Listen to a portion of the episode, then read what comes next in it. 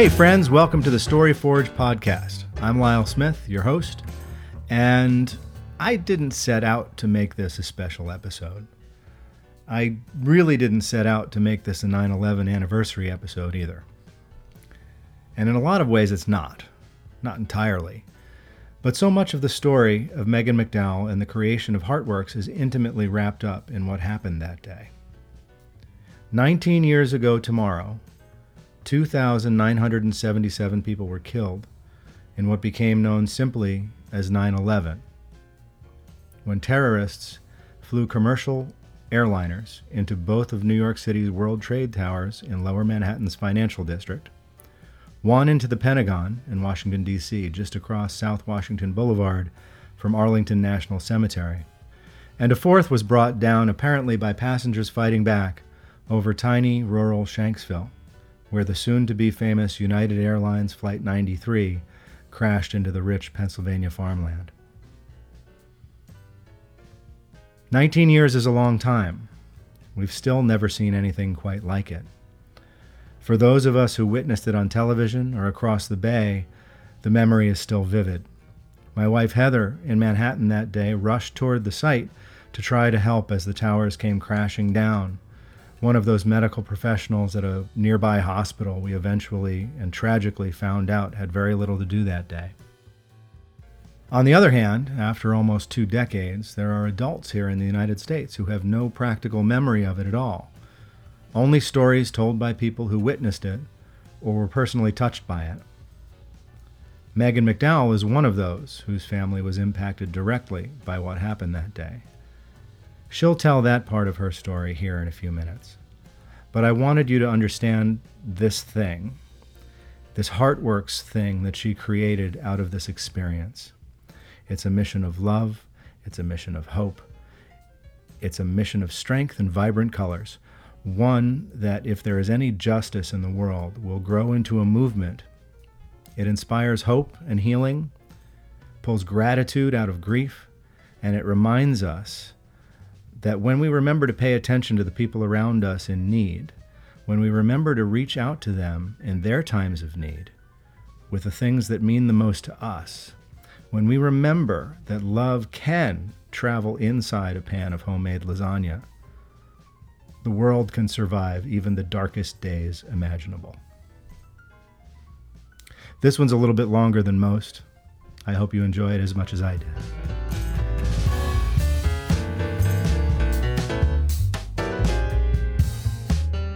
Many people are back in the house they grew up in. It's a, it's wild. Yeah, it's a crazy thing, isn't it? Um, you know, how did that happen? How did that that you know? Because so much of that is wrapped up in uh, your story too. I think. Yeah.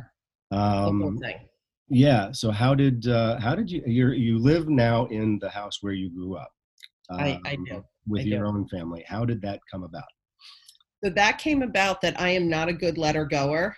So I am a therapist. I talk to people all day long right. about the power of letting go and allowing for new things in your life. Um, because I do feel, you know, it's so it's so important to be able to move through life instead of gripping onto the parts of life that we want to stay put. Right. Because we have no control over that. Right. So you know, it's very Buddhist to to just to have something to not attach to it and to be able to release it when its time is up. Right. Um, and I suck at all of that. so, very good at teaching it, um, but it is something that I truly have to practice every day. And what happened? How I ended up back in my childhood home was um, my father had said years ago we had probably been in this house since if i'm 51 now we probably moved here when i was seven. So in the in the mid 70s we would have moved here. And um, late 70s i think it was maybe 1977 or 76 and my father would always say, I'm never leaving this house. It's the house I raised my children in. I'm in Bernardsville. I'm in, you know, my dream place. It was the high school running capital of the country. country, yes, that's true. Right.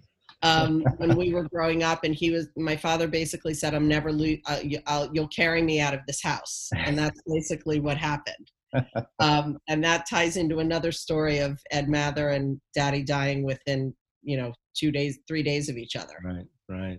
Um, and Mark Wetmore being in this house when he hears about my father. My father, Mark Wetmore, was here the morning my father died. Oh my He God. had slept over that night because he was here for Mather's Yep. funeral. Yep. So that whole thing, I mean, that was insane. You know, having Mark here, my father's one one of my father's best friend dies. The Right. other best friend flies in for his funeral, Right.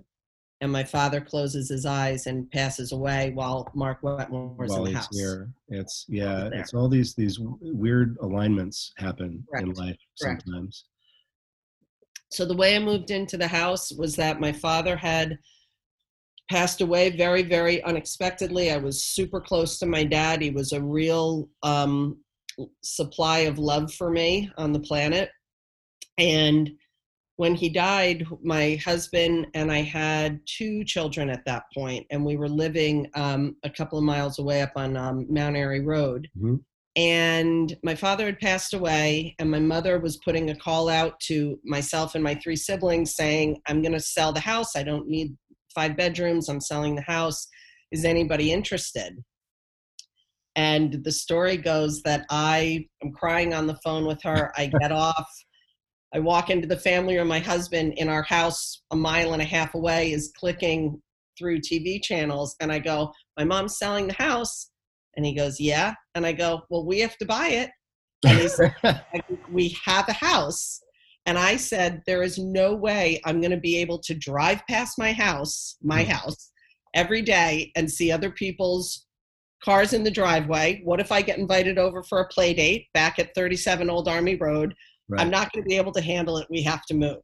And without skipping a beat, my husband said, okay, because he knew that his life was going to be way easier having us live back at Old Army Road. right. So, yeah, so we moved back in. I changed things around, but you know, as much as I joke about being a bad letter goer, um, Right. I'm also a deep feeler, and I think that part of the times when you're a deep feeler, things are allowed to be held onto that are important to us. And Right. so this was one of those things that I I said to God the next day, look, if I have to let go of the house, I can do that. I've let go of harder things. um, I can do this. And if it's in my highest good, please help this work out. Right. And then the next day, I kind of I prayed all night about it. And the next day, somebody literally knocked on my door and said, "I heard through word of mouth you're putting your house on the market." I had told like three people, right. and um, this guy walked up and said, "I heard through word of mouth you were going to put your house on the market and move to your parents' house. I'd love to buy your house." Wow. So it happened really within a matter of 24 hours um, that it was a pretty clear signal to buy the house and and I love it as much as I've you know I've lived in Colorado I've lived in Massachusetts I've I've lived different places this is always home to me right. Bernardsville is home and this house is home so it's certainly not for everyone to move back into their childhood home but for me you know and you know Lyle and we'll talk about that the pie run and when my friends come back here and runners come back into Right. town and to be to be back in someone's childhood town and back in their home right. that you were in with 12 13 17 years old there's a there's a power to that Right, absolutely. I mean, you you say there the the Buddhist um, uh, tradition of letting things go and and when when it's their time, but there's also uh, we we also have these sort of touchstones in our That's life right. that are that are things we remember that are important that that recenter us in those in those places that are important to us that we may not even recognize at the moment. Um, you know, and that can be a place, uh, Yeah. that can be a building like your home. Uh, it can be. I think of your house. It's really funny because uh, we used to joke when we were running all the time. We'd come down the hill and across uh, Old Army Road onto Olcott, and because it was that wacky little intersection and Yeah. we joke we'd be you know when when it came to be our time to go that's where it was going to happen because we would be running so hard and focusing on what we were doing we wouldn't see the Yeah. car coming across Mount Air. uh, Take it out at the intersection. right but those are the things you know and i still think about those things uh, even though i live a thousand miles away and and and have not been to bernardsville in quite some time uh, but when i do Yeah. Um, you know i feel very much at home even even though i don't you know i have some friends who still live there. Uh, but i don't really i don't have any family there anymore and i don't have any place to you know to, to stay that's mine. But um it's it's it's a touchstone place you know? It's one of those one of those spots. And i feel like I, I, I that's that's how i feel when i do come for the pie run and we end up back at your house uh having you know feels like everybody's home that day. That's that's what giving for me to look around and see. Oh, I'm gonna cry. To look around this room and see those faces, faces that I've been looking at since I've been seven. right You know, and my brother's got his little group of Pete Carroll and him hanging out Right. in one corner, and we're in another, and people that knew my father and know the history of this town and our childhood. It's Right. um, there's really something to that, and it's healing and it's beautiful, and I'm grateful for it.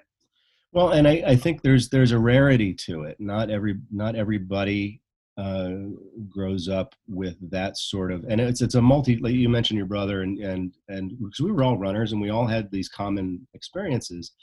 But you know, um, I don't know your brother terribly well. You know, sure. Well, He's he he's older than he's a older lot than older than us. Yeah. But but I can talk to him about anything any given time, and it, it feels like we're related. You know, That's even right. though- Even though he and I are not. Yep. Um, and that I don't think that's um, a a lot of people don't have that. I think. Yep. You know, I and agree. it's really kind of a nice thing to have. Very you know there's something on my wall that i wanted to read to you and and this is right on the wall in the room where the pie run food goes out and it says our house has a heart and a soul and eyes to see us with and approvals and solitudes and deep sympathies. It is of us and we are in its confidence and we live in its grace and in the peace of its benediction. We cannot enter it unmoved. And that's by Mark Twain. And that, you know, when I moved back into the house, I was really into quotes, still really into quotes. And I was looking for a quote to put up on the house, and I didn't want something that was kind of bullshitty or or Right. you know oh everything was always perfect in this house and in this town and my childhood was perfect i had no interest in that because Right. it's not true for any of us um, but there is something about this quote that that just says you cannot enter it unmoved, whether that's your childhood home Right. or your town, um, or when you when you bump into somebody from your past. Right. Um, regardless of what your experience was during that phase of your life, you're moved. Right. You know, Right. and it's important. I've always I've always thought that there are places on this earth where where the the veil between right. worlds is very thin. That's right. you know Yeah. um and it's uh, you can't explain it you just feel it you know and you know so you say that to some people they're going to think you're out of your mind. And you say that to other people and they're going to be like oh no i feel it too. Yeah. and you talk about you know alignments and how how you're purchasing your childhood home happened. And you know how do you explain that? You don't. It just happened you know? And it was it was yeah maybe maybe you can call it luck. Maybe you can call it something else. Uh you know good fortune whatever but it's uh it's those those you know there are there are places and there are moments where that that veil is very very thin. And it's uh i i think about that a lot especially when i go to visit you know home. In physics they talk about space time Mm, how space and time are the same thing. And that's that's really what it is in my mind anyway. Is how you know when you when your memory hits in a in a place where you're standing at say the polo grounds where we used to run cross country and i have a very vivid memory of a specific day uh and a specific temperature or a specific rainstorm or whatever it happens to be.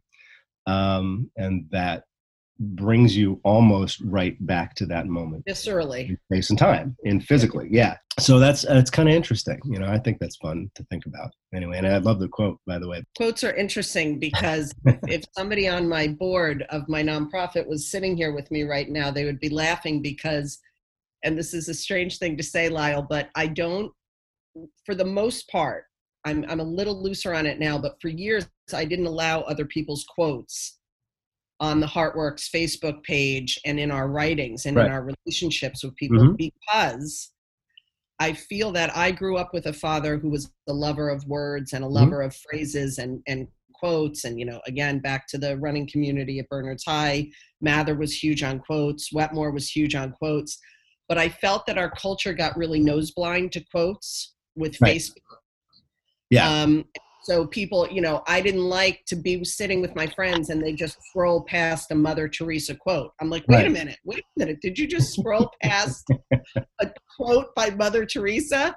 So quotes started to become things that were being worn on T-shirts and on signs, right. and people had them up in their house.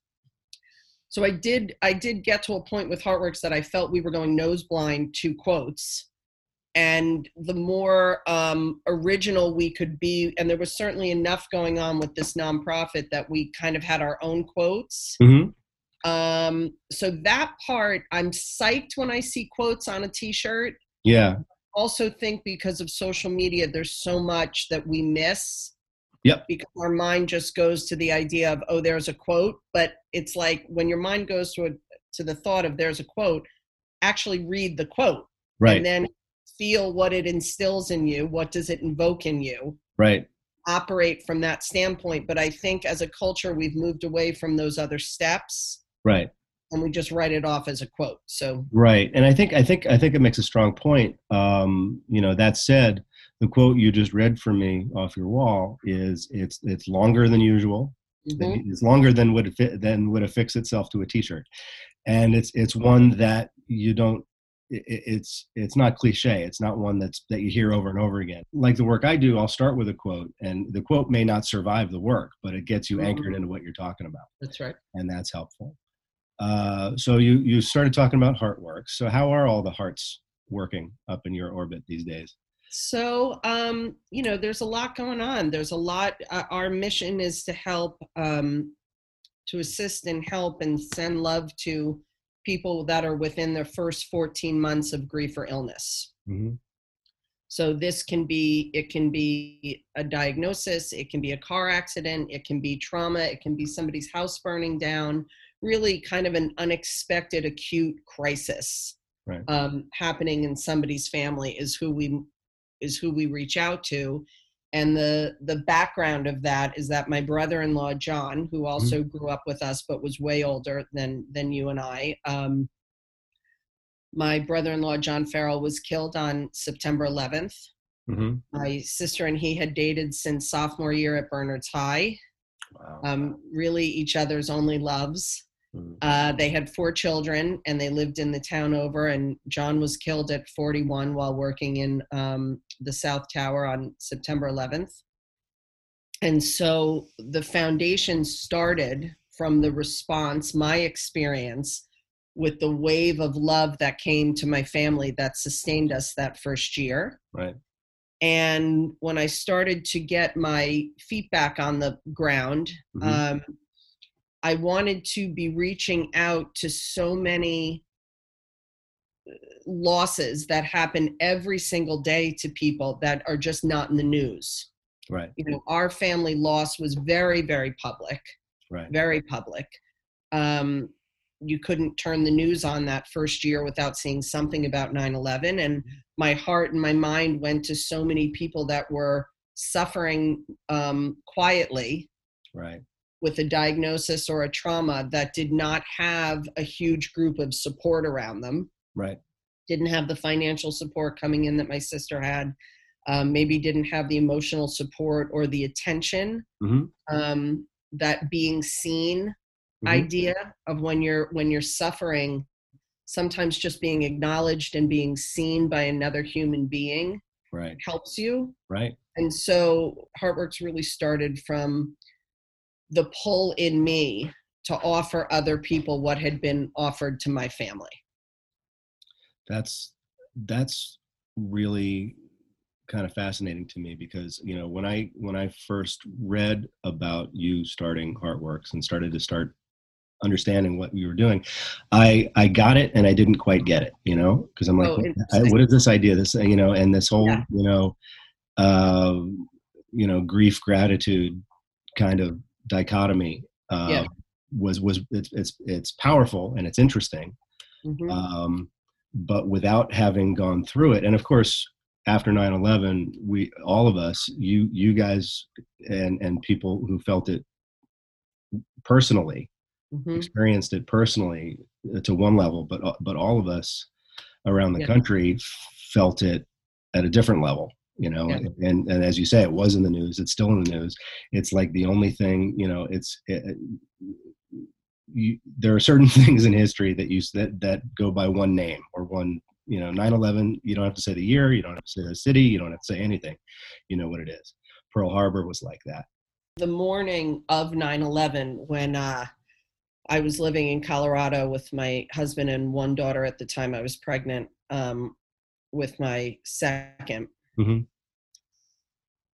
i my brother john I, I was actually getting on a plane to come home um, for my younger sister jennifer's 30th birthday party. So my daughter madison who was two and i were, were i was feeding her breakfast and we were going to get on the plane to come back to new jersey to surprise my sister for her 30th right. Um, and my brother john called me from chicago and said do you have the tv on i said no i put the tv on i said what is this and he said it's john's that's john's building my brother and my brother-in-law are both john's right so my brother John said that's John's building. And a sense came over me, though I didn't understand any of us, any of it, because none of us did. This was like 15 minutes into it. You know, no one, no one understood anything. Um, I did have an understanding that life as I knew it was over. right And it was just a visceral feeling deep in my soul that what I had come accustomed to being my life was done. right And I, um, I got myself up the staircase. I kind of crawled up this big staircase we had in our house, and Eddie was sitting. My husband Eddie was sitting at his desk, and I, I said, "Come downstairs." And he came downstairs, and the and my first question to him was, I said, "What, what is this? What, what would you compare this to?" And he's the only thing he could think of was Pearl Harbor. Right.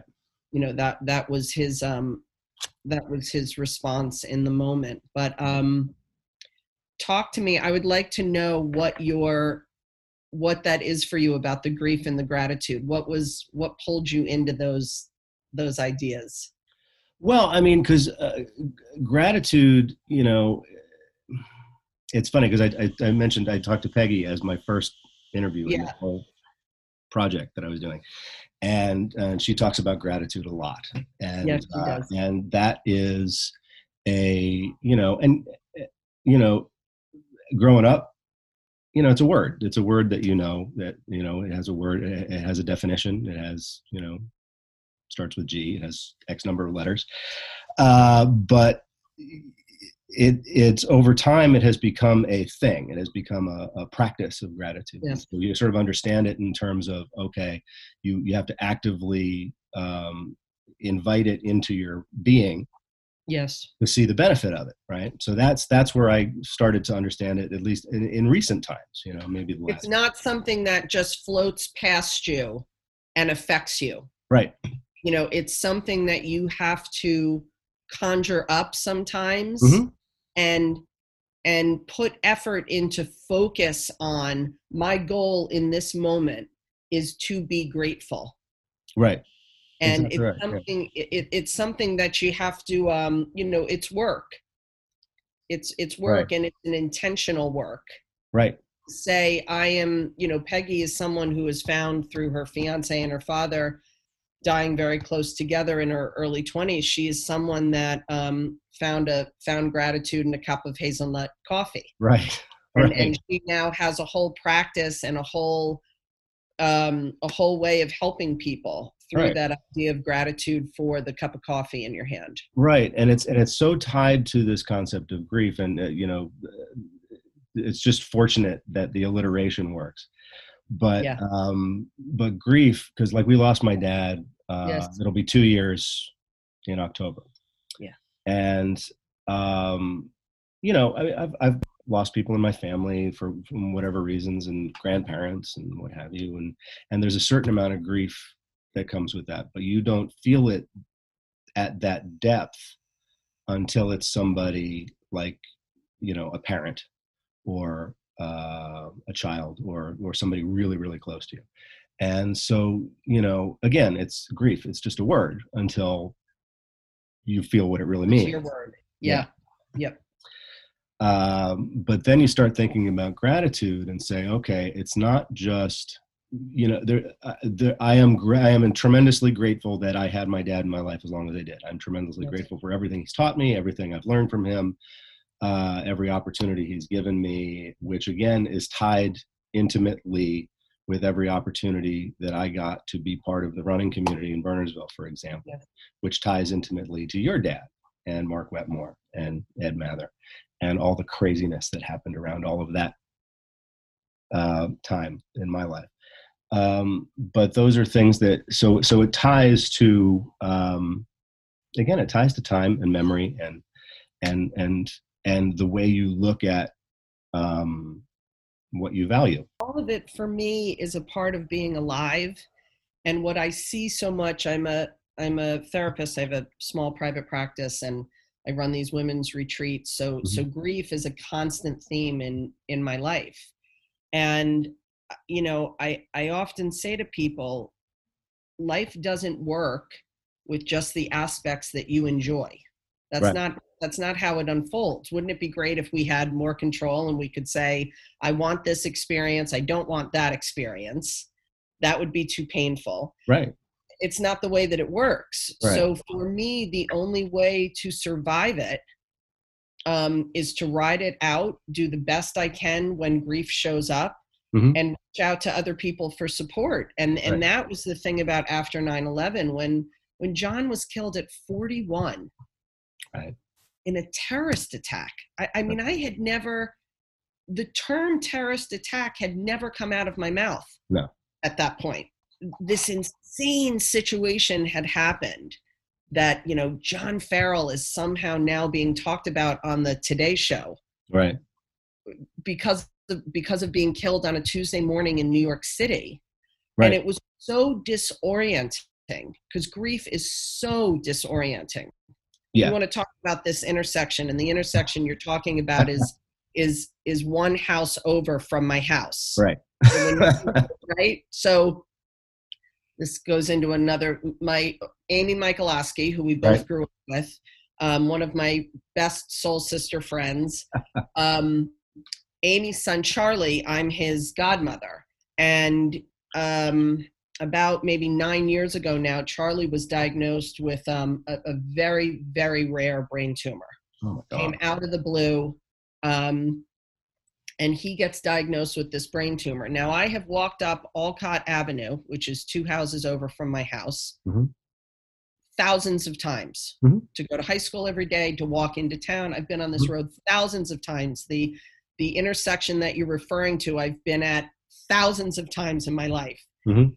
And i was walking back from a meeting for our the church that we grew up going to lyle and i and i'm walking up olcott from a woman's house Right. the day after charlie gets diagnosed with this brain tumor and i come up to the intersection of olcott and old army road Right. and i cannot figure out which way to turn to get to my house i was so disoriented and so that veil had been so lifted of Yeah. security Right. um, I was so disoriented, Lyle, that I had to stand at that intersection that I had been at thousands of times, and I and I had to look in all three directions Mhm. to figure out which way to get home. and I'll never forget that because I think about that when I'm sitting with people in grief. It is so disorienting, Yep. um, and you know the feeling when a when a parent crosses over Right. Was a parent that that had never you had never been on the planet a day without them Right. because they were here before you Absolutely. so that when they leave before you it is so disorienting and it and it takes a while to get back in your body and to orient yourself to remaining on the planet Right. without this person Right. um, and so that's that's what i think about so much about the power of all the things that you're talking about when people are in grief um, we need each other we need to be more aware of the people that are grieving around us Right. um, and the grief can be the loss of life but the gr- grief can also be a loss of lifestyle and when somebody gets sick you're in deep fear and deep grief that things are different than they were Absolutely. and so much of my foundation heartworks is about just being present for each other right. During that So how did time. how did that come about then? Because we're we're talking about this this this deeply personal experience of Mhm. of your uh, brother-in-law Mhm. on 9/11 and uh, your sister and calling from around the country. What's going on? What is what do you, what does what not understanding what it what you're watching on TV. Yeah. To fast forward to okay, Heartworks is is a real thing that's up and running and and helping people. How do you get from the one to the other? So the way that i got from the one to the other um, lyle is really moving through my heart like Mhm. really allowing myself you know i'm a feeler i experience the world i'm a deep thinker Right. but more so i feel everything Right. when i am in a you know when i'm in a crowd of people i'm a little hard to be with because i'm i'm feeling the experiences of the people around me Sure. Um, and sometimes you know if i'm at a concert i have to kind of quiet that other stuff down to even focus on the music Right. you know and so because i experienced life through my feelings when 9-11 happened um, i clearly i felt it very deeply for Right. my sister for her four children we were in kind of this impossibly shocking situation hmm um, I come from a very enmeshed Irish Catholic family, so when something happens to one of us, it happens to all of us. So we Right. we were all kind of um, right on top of my sister during all of this. Right. And you know, the other thing that happens with grief is that everyone around you is grieving for different reasons. My my parents were grieving. John's parents were grieving. John's siblings were were grieving hmm world was grieving. And one of the things that is so unique and interesting about 9 11 was that we were grieving and lost on the inside, Right. but the outside matched our experience. So the world had stopped. Right. Right. And you know, we there was a story of one night I sat down with Marianne's four children. Um, they ranged from the age of three to thirteen, Okay. and uh, I said, "Hey, let's all sit down and watch the Yankees tonight." Right. It's as a way to distract their minds. And we sat down on the couch, and the Yankees weren't playing. Yeah. So one of them looks at me. I, I think it was was Caitlin, and says, "So are the Yankees not playing tonight because Daddy died?" I said, "Yes, sweetheart. The Yankees aren't playing because Daddy died." Yeah. And most people don't have that experience of the No. outside matching their insides. And I and I know you know this from your dad. The day my Right. father died, the mailman came up and was delivering mail, and I and I was like, mail is being delivered today. right. Like Right. the earth has shifted for me, Right. and yet the mail is being delivered. Mhm. So I, I very, um, you know, I had been a therapist for many years out in Boulder, Colorado. Again, I was a feeler. So for me, I was experiencing my own grief, but I was al- also acutely aware of people's reactions to us, Right. And how much the love coded the experience. That Okay. nobody could change what had happened, Right. but the love that was coming at us with the lasagnas and the baked goods and the donations and the picking Caitlin up to go to soccer practice, Right. um, the orthodontist calling and the dentist calling, saying to the are the kids' teeth okay? Like Right. no matter what your talent was or your profession, you were reaching out to my sister to say, How can I help you? And so Heartworks was born of that experience of me being on my knees, my whole family being on our knees, and really, really understanding that God the invisible, the support of the universe was showing up through people bringing a lasagna to us. Right. So I, I had this acute experience of God showing up through other people. Right. And then also the power of just person to person connection. Right. And how that literally saved my sister, saved her children, saved my parents, saved John's family. Mm-hmm. Um, and something Lyle just switched in me that said, I can never go a day without paying this forward. Okay. I do something every single day to pay forward what was done for my family. Right. And when I kind of made this commitment, I said, why would I just do this by myself? I should pull other people into this. Right. Um, and so I had this idea. We had just moved back to, this was a year or two after 9 11. We had moved back to Bernardsville, New Jersey from Colorado. Uh-huh. My husband was raised in Gladstone, also grew up with us. Right. Eddie. Um, he grew up in the town over. And so when we moved back to Bernardsville, um, I was kind of floundering to find friends and to kind of reintegrate myself into my childhood town. Right. Um, I don't do that well on the surface, Lyle. I'm not. I try, but I, I it's a struggle for me. Right. Um, my father was very depthful. I, I tend to go for the jugular in the depth because that's where I feel most connected and most alive with people. Yep. Um, though I do love my wine and my cheese and crackers and my girl talk.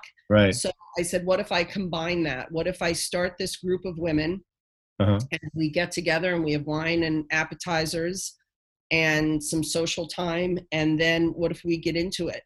Everybody knows somebody who's suffering.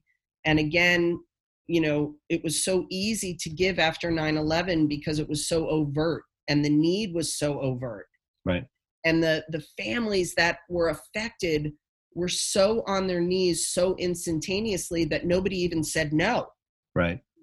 no, nobody nobody had the will or the energy to say no so by these widows and these families that were struggling saying yes yes yes right. come in and help me i am humbled i am on my knees i need our town Right. that opened up a gateway Mm-hmm. for people to give and then both were shifted Right. the receivers were gifted Right. and the givers were gifted. Right. And so it was this cycle that I became aware of of oh, that's what the world needs. That's so healing. Why would we stop this? Right. And so I started to gather women together to just say, who do you know who's dealing with grief and illness? Who do you know that was, you know, just in a car accident or their house burnt down? And I know that that sounds kind of negative, um, but it's not negative. It's life, No, it's just part of it's part of living in part of in, living. in our world, and and those people. Uh, I mean, we all need a hand, uh, uh, or a or a pat on the back, or a, just a hey, how do you do, Well- from time to time. Yeah. and, and I think you've you've you've tapped into something that's really um, important. I think it's really helpful.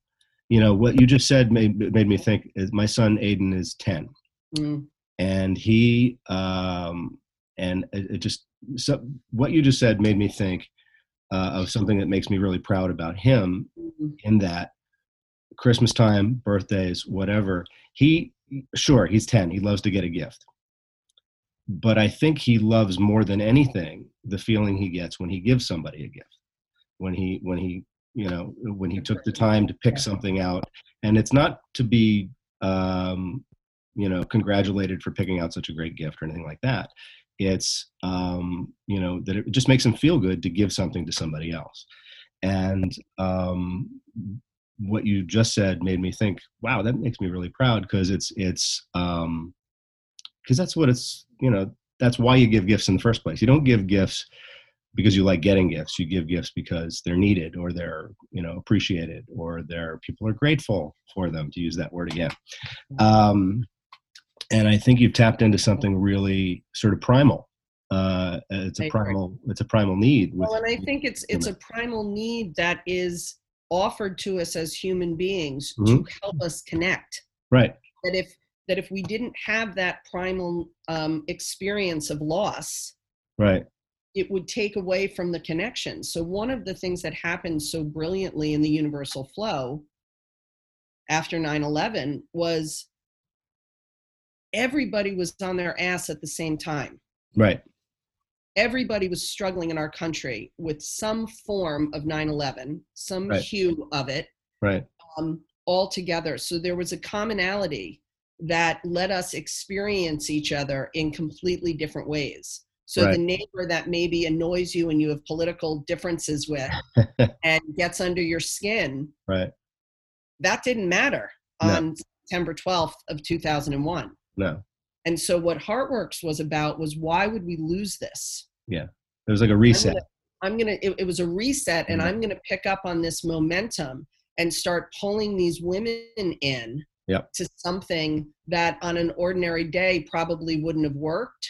Right, Um, and I think what's fascinating is COVID is the only thing that has happened since 9/11 that has had a similar effect. right, I mean, I know things are getting a little wonky right now, but but for the most part, you know, when you're in the grocery store now, and and certainly back in March and April, right, and you see someone and you say, "How are you?" right, and they start to cry and you start to cry and you just shake your head as Right. in to say i understand. We are we are seeing each other more now right, than we have in a really long time. And and one of the interesting things about heartworks is it's apparent to me now that we never lost that. There is a feeling when you walk into a heartworks meeting you know we have meetings every month for women 70 80 90 women show up at these meetings i always have um, different organizations and churches calling me saying how do you get these crowds right. um, and I think the reason why we get the crowds and we get the attention and we get um, the participation in Heartworks is because it comes from such a pure Right. place. There's no there's no ego involved in anything that we're doing, um, and it's being overt about the human hurts that we all operate from. And it, it gives you know Heartworks and different foundations give people a place to come once their life has been shifted by Right. grief or trauma or crisis um, because you can't go back to the way you understood life before No. once, once you feel loss you have an understanding of the universe and life and the expansion of things in a way you didn't have before. And um, i'm a big encourager for people that when something really really hard happens instead of trying to force the life that you had before Right. which is never going to work instead of trying to force that back be open to this new expansion. Your heart has been cracked open. It has been broken be in that to the best you can and get support in doing that Right. but whatever comes in new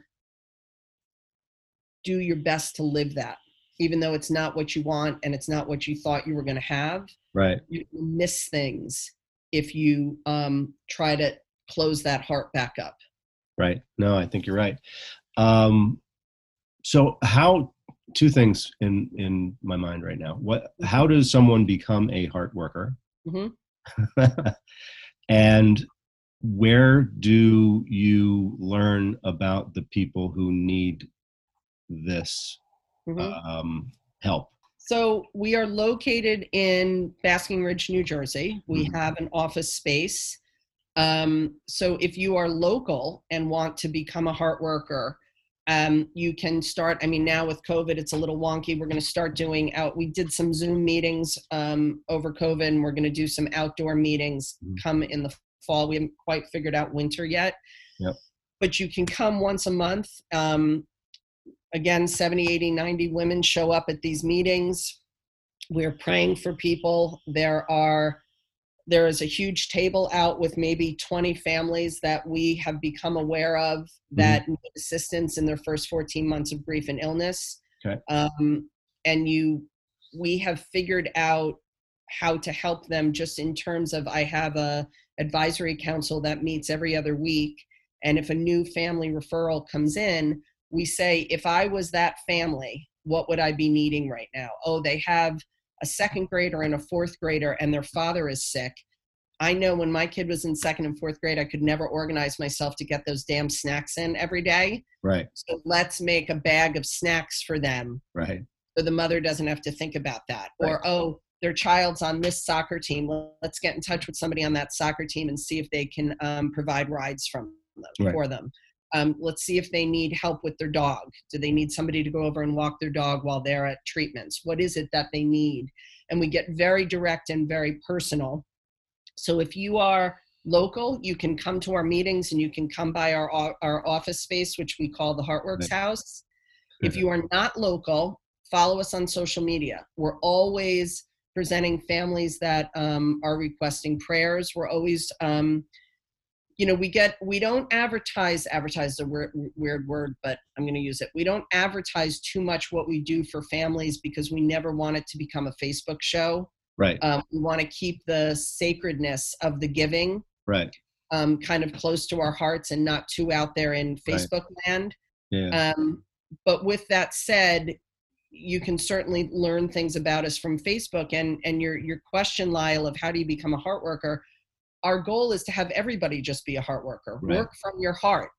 Right. Work from your heart. So you're in Florida. We have a list of a hundred things to do for people on our website. You can go Right. to our website and find a list of a hundred things that if somebody on your son's soccer team gets a diagnosis in their house, here's a hundred things that you could do for them. Right. And so we're not interested in really keeping this just local. We want people coming onto our Facebook page being inspired to step out of our own stuff and give to other people. And while Right. you're giving, call to mind, you know, I'm going to use you as an example. If somebody on your son's name is Aiden, Aiden. Yes. so if somebody on Aiden's soccer team, his father gets diagnosed with something, Yeah. and they're looking for meals, instead of just unconsciously making a lasagna, make your father's favorite meal. Right. Talk to Aiden about your dad while you're making the meal, Right. and then you bring that meal to that Right. family. Right. Because then your heart has been expanded Right. and the person receiving's heart has been expanded. So that's what we call in HeartWorks um, conscious giving. Mm-hmm. So people can certainly follow us on social media to learn more about conscious giving. And then to learn about the families that we're helping, you can either just call the HeartWorks house Right. um, or send us an email and say that you're looking to send something or to help somebody. Right. Um, and again, we help maybe, I don't even know what the number is, but we help anywhere from 18 to 30 families a month Right. with Wow. simple kindness. That's fantastic. So with um, it's it's it's funny you mentioned earlier uh, being sort of a deep thinker and and while enjoying you know uh, your your girl time and girl talk, uh, you is the phrase you use going for the jugular uh, about things. And it's funny I remember your dad um, You went for the jugular always, right? always. And but but joyfully. I must have been nine or ten years old when i when i first met your dad. And i cannot think of a single time i did not uh, that i had a conversation with your dad that was not important in some Mm. you know i don't think he, he didn't he didn't mess around with a lot of small talk and there are still things i remember that he told me um, and i did not grow up in the same house with him but there are still things that he told me that i think about if not every day almost every day you know uh, just ways of thinking you know um, i and even things that i pass on to other people somebody i had friends who were um, having their kids uh, do college visits right Yeah. uh, and trying to figure out what college they want to go to. And I remember, and I told this to a couple of different people, and I use it often. And he, he I remember him telling me while I when I was looking for colleges, um, when you go to visit, make sure you go to visit. Don't go to visit in like May in the sunny time of the year. Yes. Make sure you go. You're gonna laugh at this. He, make sure you go in like March when it's raining That's right. uh, and slushy all over the place. Because if you love it then, you're Yes. gonna love it on the sunny day. and so that's that's kind of going for the jugular on college visits that the ego is going to be very swept into my father would say you know the pretty girl that you see walking Right. past you or um, everybody being out on the quad and, and the ego and the mind is going to start playing tricks on you but Right. if you go when it's raining Yeah. you're going to be able to be more in touch with your actual um, kind of soulful response to the school right because you're not going to be distracted by all the shiny objects right right exactly right but i remember having conversations Mhm. like that uh, Yeah. with him about all kinds of different things um, and from you know college choices to uh, training methods um, that I still have that I use all the time, and uh, you know, and I see some of the things you post uh, often will refer to your dad and things he's told you, and and that you remember that you take with you. How much of that? Because I, I, it's funny just talking to you about all of this. I, I, I hear your dad talking to me too. So, uh, you know, how much do you, how much of that are you aware of? You know, it's an interesting thing, Lyle, because it's something that I'm actually personally um, exploring right now. Is Mhm. that my father's voice? You know, he's been gone now a long time. How long has he been gone? Fif- 14, 14 15 years maybe. Yeah. Um, and and what I'm trying to navigate in my own spiritual journey right now is having my own voice Right. because his voice is so prominent in my head um, that it is a challenge for me. You know, I want to say even at 51, but the more I talk to adults, we're always struggling with this about Yeah. what's our own voice versus the adults that we were around growing up right. and making those choices, kind of having that freedom of age and wisdom to be able to see things our own way. But my my father had such a profound effect on the way that I viewed the world because our parents do right. you know how how much of our views are actually our views versus what's been handed down general generationally Right. um, and i'm um, a lot of what i talk about with heartworks um, stems from my father's ideas it stems from i had a um, she was a medicine woman a very deeply spiritual medicine woman that i met in my 20s in telluride colorado patty um, who taught me a lot of things about um, spirituality and the invisible and way we're all operating on the planet and our egos. Um, and you know depthfulness for my father was a way of life. Mhm. I, I i have tried to explain him to people and i would say the only time that he was kind of relaxed and easy and flowing was at cross country meets Right. you know uh, if he was going to talk small talk at all it was going to be at a cross country or a track meet Right. um, but even that wasn't casual conversation even No. that was was was depthful Yeah. um, so i think lyle if we're being honest about this question it has come back a bit to to um, crush me in terms of sometimes i can only see things from a depthful perspective right. and sometimes I need practice just being on the surface. But the surface feels very floundery to me. Right. Um, you know, we would my husband and I'll be pulling up to a party, and he'd say, "You know, it's it's just a Friday night, and people are out for drinks tonight. Right. So let's like not talk about the Holocaust." right. Wow. Oh yeah, you're right. You're right. You're right. Such a good reminder.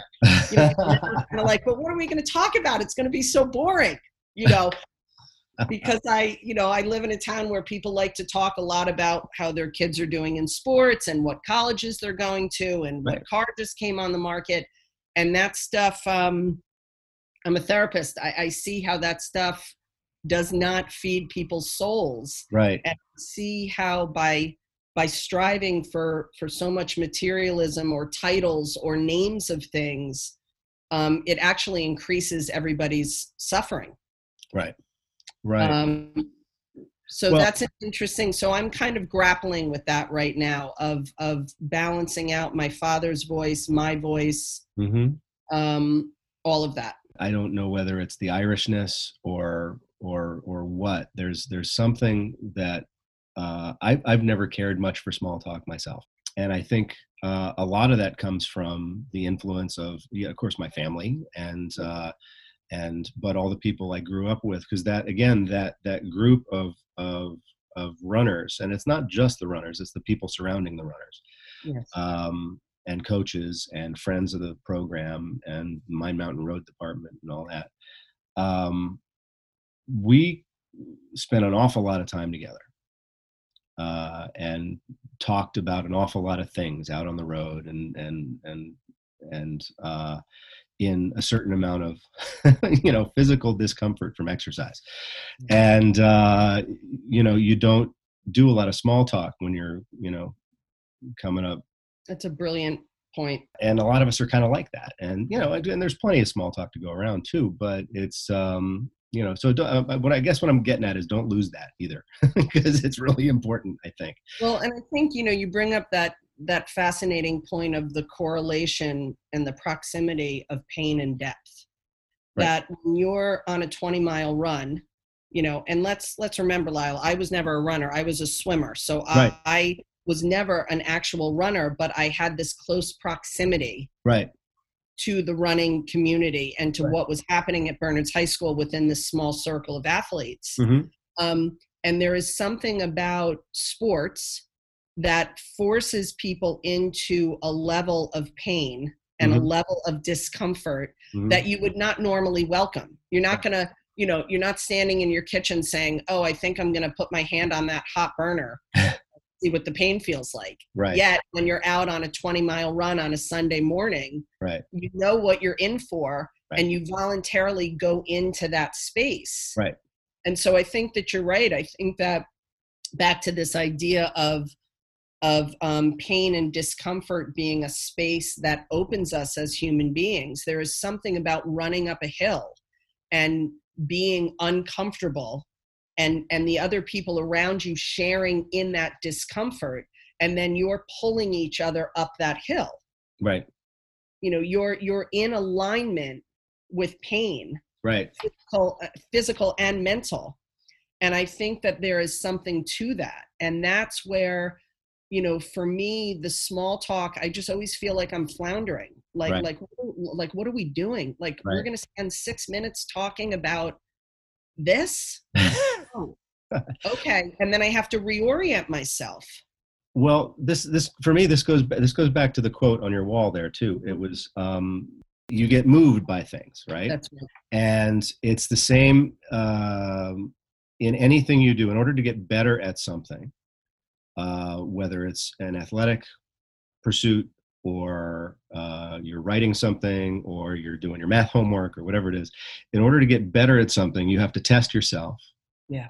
and then repair and then test yourself better next time right being moved is one of those things too so we, you you see things and some things hurt some things are you know cause grief cause pain but those are also the things that make you human they make you better Yes. because you understand what it was and you can respond to it i think right and they they open you so that you can be less afraid you can be less afraid the next time you're in it um, Right. because if you stay open to a grief to the best of your ability and it, and Right. it sucks and it's hard and but to stay open to it I, people come to me all the time and they say megan what can i do to fix this and covid was a perfect example of this. You you can't fix this. There's nothing to fix. No.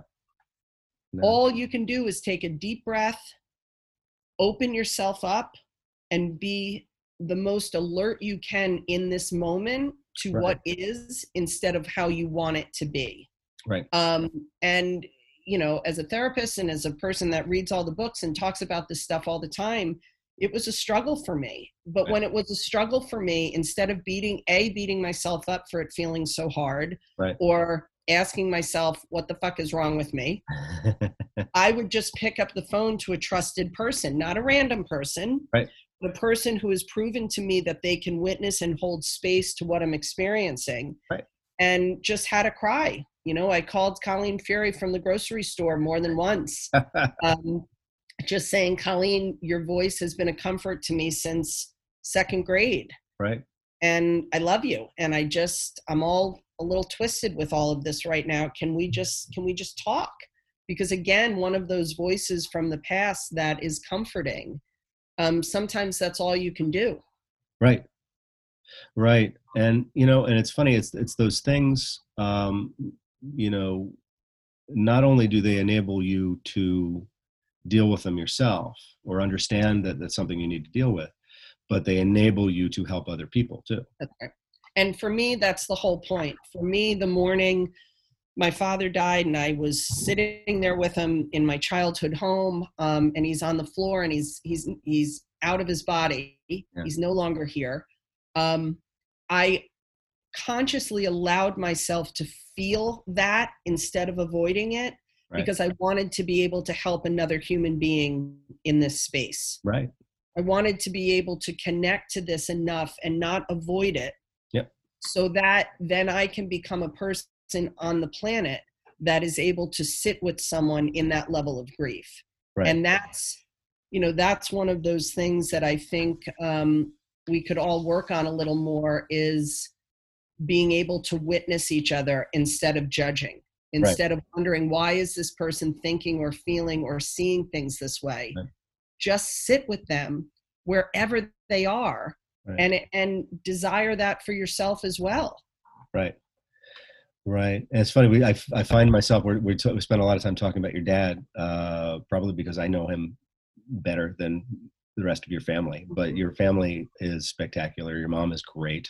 Uh, what kind of impact has your mom had on all of this that's a beautiful question my mother um, is such an unbelievable mother because she just loves yeah. she just holds space for all of us i can call her complaining about something with my sister and my mother can hold space for the sister that I'm complaining about. Right. And at the exact same time hold space for me. and so it's funny because I often describe my parents as my father being this incredibly depthful soul on the planet. Yeah. And yet my mother wanted to, you know, have a cup of coffee, go get a new blouse at Talbot's. and um you know, she was she was on the my mother is an on the surface person meaning she's comfortable with the surface right but there is such a wave of love that comes through her right. that it doesn't matter what she's talking about right so i can be in talbot's shopping for something for her and the presence of love is still so there right. that that is what has helped me stay on the surface with things right. is that my mother has not given me a whole lot of deep philosophical ideas right. on how to live my life right. but her steady flow of love um, aids me every single day. It is something that i depend on. It is something that um, she alludes to my you know that exudes out of her to my children to, she has 13 grandchildren that all my my daughter was leaving for school a couple of weeks ago and said i want to get a tattoo. Took a deep breath. I said okay what's the tattoo going to be? And she says i want to get nana's handwriting somewhere on my bo- on my body. Um, you know That's my mother fantastic. is is their screensaver on their phones. My mother is just such a source. And so lyle back to that idea of depth. My mother is an extremely depthful soul on the planet because right. of her ability to just love right. even though the discussions with her are not depthful. Right. She has taught me how to just even sometimes get out of the intellectual thought process. Right and all you have to do is love just whatever right. that person is talking to you about right be a presence of love and that's what i would say my mom is that's fantastic but one one more thing I wanted to ask you about was the the COVID question, right? So what how is how is that affecting what you do with Heartworks? So it is affecting us. It, it, it's interesting. Um, one of the interesting aspects of Heartworks is someone can really be in a rough situation. So they're home, they have young kids, and their husband is dying of cancer. Right. One of the things that we hear consistently from pretty much every family that we help is are we deserving of this? Right. Why us? Why is there somebody else that needs this more? It is this level of humility yeah. that is not seen in everyday life yeah. until you come to kind of this this this um this place of grief that right. there people do not feel deserving of receiving from us. And I say time and time again, you are not using up resources. This is what the resources are for. Mm-hmm. And it's just love. It's not charity. It's not a job. It's just love. And you can never, um, love is expansive. When you right. give away love, more love is created. Yeah, it's and not so, a zero sum game here. Yeah. It's not, a, yeah, exactly. And, and so I think one of the challenges during COVID is people feel like there's got to be somebody else who deserves this more than me. Right. And there's not because we just have resources of love that are never ending. And so we can figure this out for you. Um, I think the way that it, it's a bummer that we can't all gather. Heartworks is big about getting women together and our hugs and our, you know, the hugs are that's, huge. That's why I ask because there's so much with that physical closeness. Um, yeah, that's part of what you do, and it's that you can't really do right now. Can't really do it. And the Zoom meetings were great. Um, I think they helped people. I think they inspired people, but there's, it's not a replacement for no. one-on-one connection. Um, so I think that has been a struggle for us. We do the whole thing. We had a meeting in August and we had the masks on and we did eye contact, like eye hugs. Right. Um, and really working on that idea that maybe we've become, I understand the power of a hug because I love a good hug. Sure. But I, I also think we shouldn't underestimate just energy of being together and right. sending each other love. Um, so I'd say that it's been affected with the bummer of not being able to get together. We have given up our top floor. We had a top floor in our office space that was a meditation room, um, a storage room, and then a gathering room. Um, and I didn't want to spend that money on a second floor if we're not going to be getting together for a couple of months. Right. We've released that um, and moved everything down onto the first floor. Right. Um, because I'm not going to spend money on rent when we're not using the space. No, it makes sense. You know, and that's been a big change. Um, and I think if anything, it's I'm hoping that COVID wakes everybody up even more to the needs of each other. And so I think what Heartworks has given people during COVID, whether it's through our social media posts or our Zoom meetings, is a sense of connection and a sense of being grounded in the struggle. Yeah. Um, and then using that groundedness to pay attention to what's going on in the world around you and how you can be of assistance right. based on your own life experience. Right. Fantastic. So, what do you look forward to? In which realm? I know it's an open-ended question, but that's it. That's I was just thinking with all this stuff that you're working on and all these people that you interact with, uh, what are you looking forward to? I look forward to people expanding, and I look forward to people allowing their hearts to break in whatever personal way that's happening, and then from those broken hearts, moving around in the world in a more expansive, compassionate way. Um, I look forward to that. Personally, I look forward to hugs. I look forward to being able to. I'm a huge toucher. I just, when I'm with people and we're connecting, I'm just, I'm very physical. Yeah. Um, and so I really miss that. Um, and I'm looking forward to just being able to be more present with the things that we have in our lives that we're so blessed to have. Truly. Fantastic. Megan, thank you so much for your time today. I really appreciate it. Uh, I, I really enjoyed this conversation. Me too. So that was my friend Megan from my hometown. And yes, she's one of a surprisingly large number of people I grew up with to go on to do some pretty amazing things in their fields. I hope you enjoyed the conversation and learning a thing or two about Heartworks and I hope anyone listening out there takes it to heart and we all start to share more of that generosity of spirit, that spirit of connection with everyone around us. I feel like these days we all could use a little bit more of it. Thanks for listening. Be careful out there.